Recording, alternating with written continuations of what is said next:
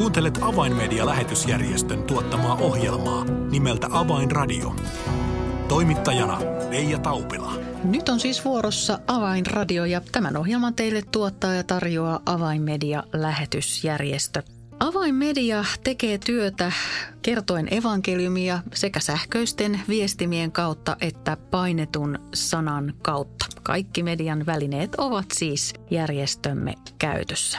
Yksi Avainmedian päämissio ja tapa tehdä työtä, se on varustaminen. Tänään puhumme varustamisesta Avainmedian toiminnanjohtaja Marko Selkomaan kanssa. Tervetuloa seuraan. Avainradio. Tervetuloa Avainradioon, Marko Selkomaa. Kiitos, Reija.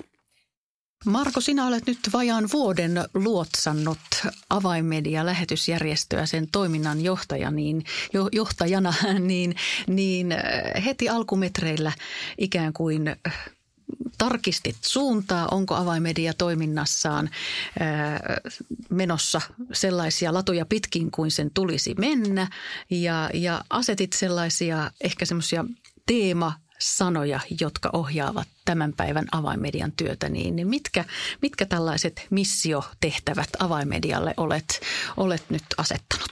No nämä missiotehtävän lausekkeen tai missiolausekkeen niin 3 avainsanaa, niin ne ovat meidän yhteisesti Jumalan edessä johtoryhmänä, hallituksena, työntekijätiiminä synnyttämät sanat, ja me voimme ilolla todeta, että Avainmedia, me evankelioimme, me opetamme ja me varustamme. Eli evankelioimme, opetamme ja varustamme.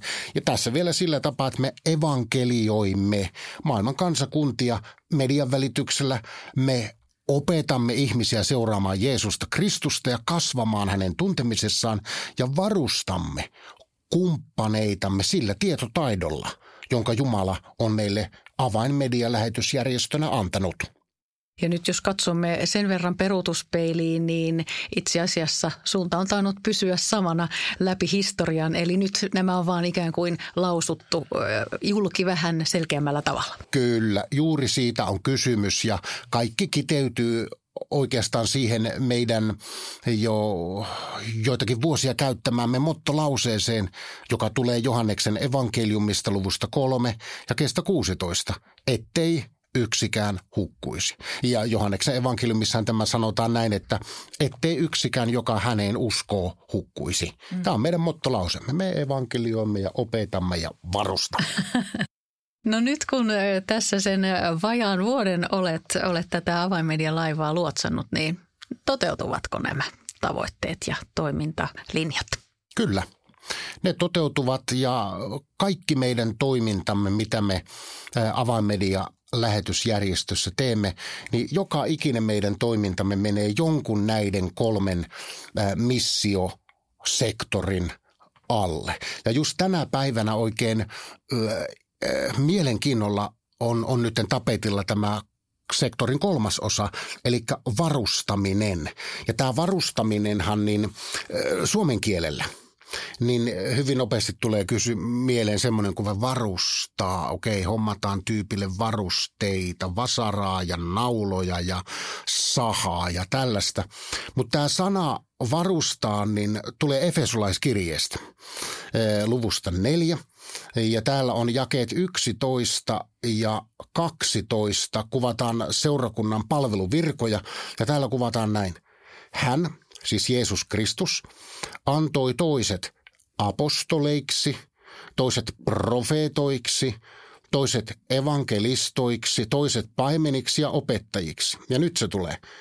Tehdäkseen pyhät valmiiksi palvelutyöhön, Kristuksen ruumiin rakentamiseen. Tuo sana tehdä pyhät valmiiksi, se on se varusta. Englannin kielellä se on sana equip, eli equip, varustaa.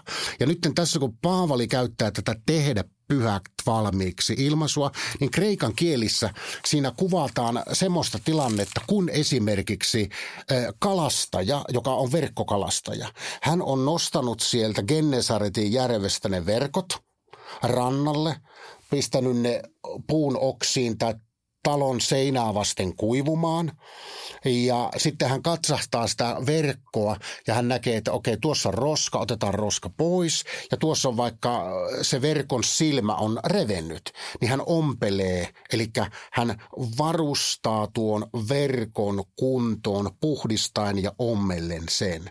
Niin nyt kun me puhumme varustamista, on kysymys siitä, että me varustamme Jeesuksen seurakunnan onkimisverkkoa kondikseen niin, että kalaatu voisi tulla ja runsaasti. Jos ajatellaan vähän laajemmasti tätä lähetystyön missiota, joka seurakunnalla on ollut aivan alusta asti, niin miten ajattelet nyt näitä viime vuosikymmeniä, niin onko tapa toimia mielestäsi jollain tavalla muuttunut vai miten itse arvioisit? Kyllä kun me katsomme lähetystyön historiaa, niin kyllä Jumala on aina käyttänyt yksilöitä. Hän on antanut kutsumuksen yksilöille, jotka ovat läpi harmaan kiven menneet ja tehneet työtä. Ja sen lisäksi on ollut tämä moninkertaistamisen periaate. Ja nyt se, mitä me avainmediassa tänä päivänä näemme, on se, että yksi meidän palvelutehtävämme painopisteitä on se, että sen sijaan, otetaan vaikka nyt esimerkki, sen sijaan, että minä, Marko Selkomaa, saarnaisin radiossa, televisiossa ja saarnaisin vaikkapa sillä tapaa, että puheeni käännettäisiin eri kielille, vaikka nyt sinne Thaimaaseen tai Turkkiin tai Israeliin tai muslimimaihin, niin sen sijaan, että yksi kaveri olisi se lainausmerkeissä julistava kärki, niin me näemme, että me tahdomme olla myöskin antamassa työkaluja eri kumppanimaissamme olevien kristittyjen seurakuntien, seurakuntaliikkeiden ja järjestöjen käsiin niin, että julistustyö voi moninkertaistua. Ihan konkreettisesti. Ja tässä on yksi semmoinen kiehtova polku on siis se, että ajattelen vaikka omaa henkilökohtaista työuraani. Nyt jos näin voisi sanoa, mä oon ollut 30 vuotta plus sanajulistajana, niin alussa se oli se, että minä kouluevankelistana menin kouluihin ja pidin oppitunnit. Ja se oli mahtava kuvio, kun ajattelin, että pidän 30 oppilaalle, jotka olivat kaikki ei-uskovia, niin sain julistaa evankeliumia. No sitten kun saan pitää koko salilliselle, jossa oli 250–300 ihmistä, jopa enemmän, niin sehän tuntui, että eihän tämän upeampaa työtä voi olla, koska vuodessa kymmeniä tuhansia nuoria sain tavoittaa kirkkaalla, selkeällä evankeliumisanomalla. No sitten polku vei eteenpäin, tuli seurakuntapastorit, lähetysvierailut ja reviiri tavallaan laajeni. Mutta nyt tänä päivänä, niin minua ei enää kiehdo. Siis se, että se on se Marko Selkomaa siellä lavalla mikrofoni kädessä julistamassa, vaan minä näen sen, että aivan mahtavaa, jos 10, 20, 30... Tai niin kuin nyt Thaimaassa, me saamme olla kouluttamassa 160 seurakuntaa käyttämään niitä mediavälineitä, joita me avainmediassa osaamme käyttää. Ja nytten 3 vuoden prosessissa nämä 160 seurakuntaa rupeavat striimaamaan Jumalan palveluksensa ensiksi. Sen jälkeen he rupeavat tekemään muita sosiaalisen median ohjelmia. Tämä tarkoittaa sitä, että on 160 plus kanavaa, jotka moninkertaisesti ja paremmin siinä kontekstissa ja sillä kielellä julistavat evankeliumia kuin yksi puhuva pää. Eli moninkertaistamisesta on kysymys. Eli jos nyt vielä palataan tähän verkkoesikuvaan, jonka sanoit, niin eli nyt tavallaan näemme sen verkon, joka siellä Thaimaassa on, mutta nyt sitten näiden seurakuntien ja uskovien kautta me voimme ikään kuin virittää sen verkon uuteen ja parempaan iskuun ja auttaa heitä saamaan enemmän kalaa. Juurikin näin. Voisimme sanoa, että me tietyssä mielessä Thaimaan seurakunnalle jopa rakennamme tämän verkon, että he pystyvät sillä alkaa sitten tehokkaasti heittämään kalaa sinne Thaimaan hengellisiin vesistöihin. Näin siellä konkreettisesti sitten käy. Ja tämä ystävät, siis tämä on todella kiehtovaa, todella kiehtovaa. Ja samankaltainen asia on nyt tapahtumassa parasta aikaa myöskin Turkissa, erityisesti syyrialaisten pakolaisten keskuudessa. Eli siellä on nyt ihan muutamia päiviä sitten niin meidän arabiosastomme johtaja tiiminsä kanssa ollut kouluttamassa 9 eri syyrialaispakolaisseurakunnasta on ollut henkilöitä, joita on koulutettu sosiaalisen median käyttöön. Olemme hommanneet heille tietokoneet, läppärit sinne ja varusteet ja nyt heitä koulutetaan, että he voivat Jumalan palveluksia tehdä ja sosiaalista mediaa tehdä. Ja tällä tapaa tuo herätys, muuten juuri nyt syyrialaisten pakolaisten keskuudessa on menossa hengellinen herätys, niin nyt median välityksellä tuo herätys siellä voi kasvaa ja vahvistua. Ja siinä on sama kysymys, moninkertaistaminen.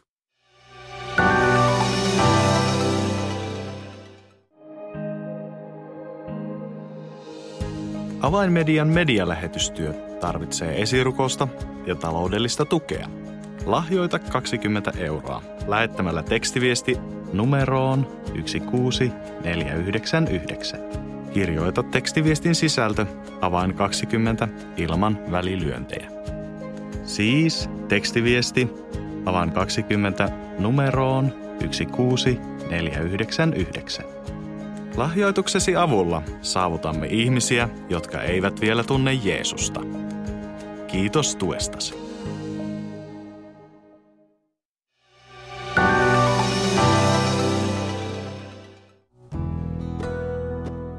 Avainradio. Signaali sydämiin. Kuuntelet Avainmedia-lähetysjärjestön tuottamaa ohjelmaa nimeltä Avainradio. Ja tällä kertaa ohjelmaa on kanssani tekemässä Avainmedian toiminnanjohtaja Marko Selkomaa. Ja olemme tässä ohjelman alkupuolella avanneet vähän yhtä Avainmedian päämissiota, eli halua varustaa seurakuntia ja uskovia eri puolilla maailmaa median välinein tekemään omassa maassaan lähetystyötä tavoittaakseen oman maan kansalaisia median kautta. Marko, tämä on aika todella semmoinen innostava ajatus, että todellakin ei tarvitse välttämättä, toki siis haluan sanoa, että kaikenlaista lähetystyötä tarvitaan. Evankeliumin eteenpäin meneminen, se on jokaisen kristityn tehtävä ja kenet Herra kutsuu lähetyskentille, niin se on todella arvokasta. Mutta jos vähän ajatellaan sitä näkökulmaa, että emme välttämättä joudukaan käyttämään pitkiä aikoja, vaikkapa kielen ja kulttuurin opiskelun, vaan todella varustamme niitä paikallisia uskovia seurakuntia ja samalla ehkä olemme antamassa lähetysnäkyä ja kipinää sellaisille alueille ja sellaisille kansanryhmille, jotka ehkä eivät vielä ole heränneet näkemään ja kuulemaan sitä kutsua lähetystyöhön oman maansa, oman kansansa, omien heimojensa pariin. Tämä pitää paikkansa ja nyt kun meillä on esimerkiksi tämä yhteinen lähetystapahtuma Tellus 2022 Helsingin Salmissa, siellähän tämän joka vuosittaisen lähetyskonferenssin teemana on tämän sukupolven aikana. Niin fakta on se, että tämä visio tämän sukupolven aikana evankeliumi kaikille luoduille, kaikille kansanheimoille, niin sehän ei voi toteutua ilman median käyttöä ja b, tätä moninkertaistamisen periaatetta. Tämä on ihan niin kuin faktuaalinen asia ja tämän koko idean takanahan on koko Jumalan sana. Jeesus tuli, hän koulutti 12 apostolia. Sitten koulutettiin 70. Heidät lähetettiin viemään evankeliumin sanomaa. No nyt apostoli Paavali, niin täällä toisessa Timoteuskirjeessä luvussa 2 ja jakeessa 2, eli 2 Tim 2:2. Jotkut ovat kutsuneet tätä nimellä herätyksen kaava. No mehän ymmärrämme, että ei sellaista herätyksen kaavaa niin kuin sormia napsauttamalla ole, mutta tässä on tämä jumalallinen periaate tulee esille ja sitä me avainmediassa toteutamme juuri tässä varustamiskuviossa. Ja Paavali sanoo näin, kirjoittaa Timoteukselle. Mä nyt käytän Timoteuksen nimiä. Timoteus, mitä olet monien todistajien läsnä ollessa minulta kuullut? usko Timoteussa luotettaville ihmisille, jotka sitten kykenevät opettamaan muita. Eli tässä on niin kuin, prosessissa on 4 tasoa. On Paavali. Paavali opettaa Timoteuksen ja Timoteuksen tehtävä on se, mitä Paavali on hänelle opettanut, niin opettaa se sellaisille valikoiduille ihmisille, mutta ei ainoastaan niin, että he oppivat, vaan heillä on tehtävä, jotka kykenevät opettamaan muita. Eli Paavali, Timoteus, Timoteuksen opettamat muut ja näiden muiden opettamat muut. Ja näin tämä moninkertaistamisen viestiketju jatkuu sitten. Ja juuri tätä me olemme tekemässä. No nyt Marko, jos tätä periaatetta haluamme nähdä, miten se toteutuu tänä päivänä, niin miten se on esimerkiksi toteutunut, jos puhumme Kiinasta? No tämä on todella liikuttava esimerkki ja kaikella nöyryydellä totean. Siis niin kuin mä sanoin, mä oon tullut 82 vuoden joulukuussa uskoon nuorena poikana, 13-vuotiaana. Ja olen ollut koko ikäni kiinnostunut lähetystyöstä. Mä oon lukenut lähetyshistoriat, varmasti nämä kaikki Suomen lähetyshistoriat, mitä on ollut, ja kansainvälisiä, kuuluisia kaikkia. Ja yksi koskettavin, puhuttelevin todistus on Pirkko Kauhasen todistus. Pari vuotta sitten kuulin, kun Pirkkoa haastateltiin eräässä ohjelmassa. Ja siinä sitten Pirkko kertoi niitä tilanteita, mitä siellä on niin kuin tapahtunut ja tuloksista. Ja kyllähän se on aivan hämmästyttävää. Sanotaan näin, maalataan suuri kuva 20 vuotta sitten, 15-20 vuotta sitten. Jumala kutsuu Pirkon käynnistämään Kiinan maanalaisten seurakuntien lapsityötä. Ja Suomessa he rukoilivat. Hän pienelle paperilapulle oli kirjoittanut, oliko näin, että koulutamme 10 000 pyhäkoulun opettajaa, jotka kouluttavat 10 000. Jokainen on velvollinen kouluttamaan sen 10 pyhäkouluopettajaa ja sitten lapset siihen päälle. Tämä oli niin kuin tavoite. Ja nämä pienet numerothan menee Kiinaan ja Pirkko itse kertoo, että hän oli semmoinen olo, että hän ei osaa mitään. Ja oli semmoinen olo, että tästä ei voi tulla mitään, kun ei hän tuntenut ketään eikä tiennyt, miten pitäisi toimia.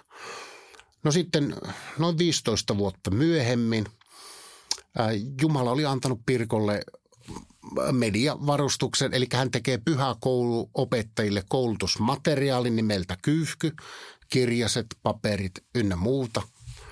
Tänä päivänä varovaisten arvioiden mukaan niin 350 000-500 000 kiinalaista pyhäkouluopettajaa on tuon Pirkon materiaalin välityksellä koulutettu. Ja jokaisella noista 350 000-500 000 pyhäkouluopettajalla on siis 80-100 oppilasta, jotka ovat siis kuulleet Jeesuksesta, Kristuksesta. Ja nämä lukumäärät ovat alakanttiin Rauno Jalaviston aikaisemman Kiinan työn koordinaattorin mukaan. Sen lisäksi oliko näin, että tällä hetkellä 15 eri kielellä on tuo Kyyhky käännetty. Ja kaikki lähti siitä, että Jumala ottaa Pirkko Kauhasen ja puhuu hänelle. Ja hän sitten lähtee, tavallinen suomalainen nainen ja se, mikä kosketti. Pirkko tuossa, kun häneltä kysyttiin, että nämä on valtavia tuloksia Suomen kannalta katsottuna. Niin kysyttiin, että Pirkko, että mistä tämä johtuu? Pirkko toteaa näin. Niin. No minä nyt vain satuin olemaan oikeassa paikassa, oikeaan aikaan. Siis tämä on käsittämätön esimerkki moninkertaistumisen ja moninkertaistamisen voimasta. Upein esimerkki, mitä minä tiedän lähihistoriasta.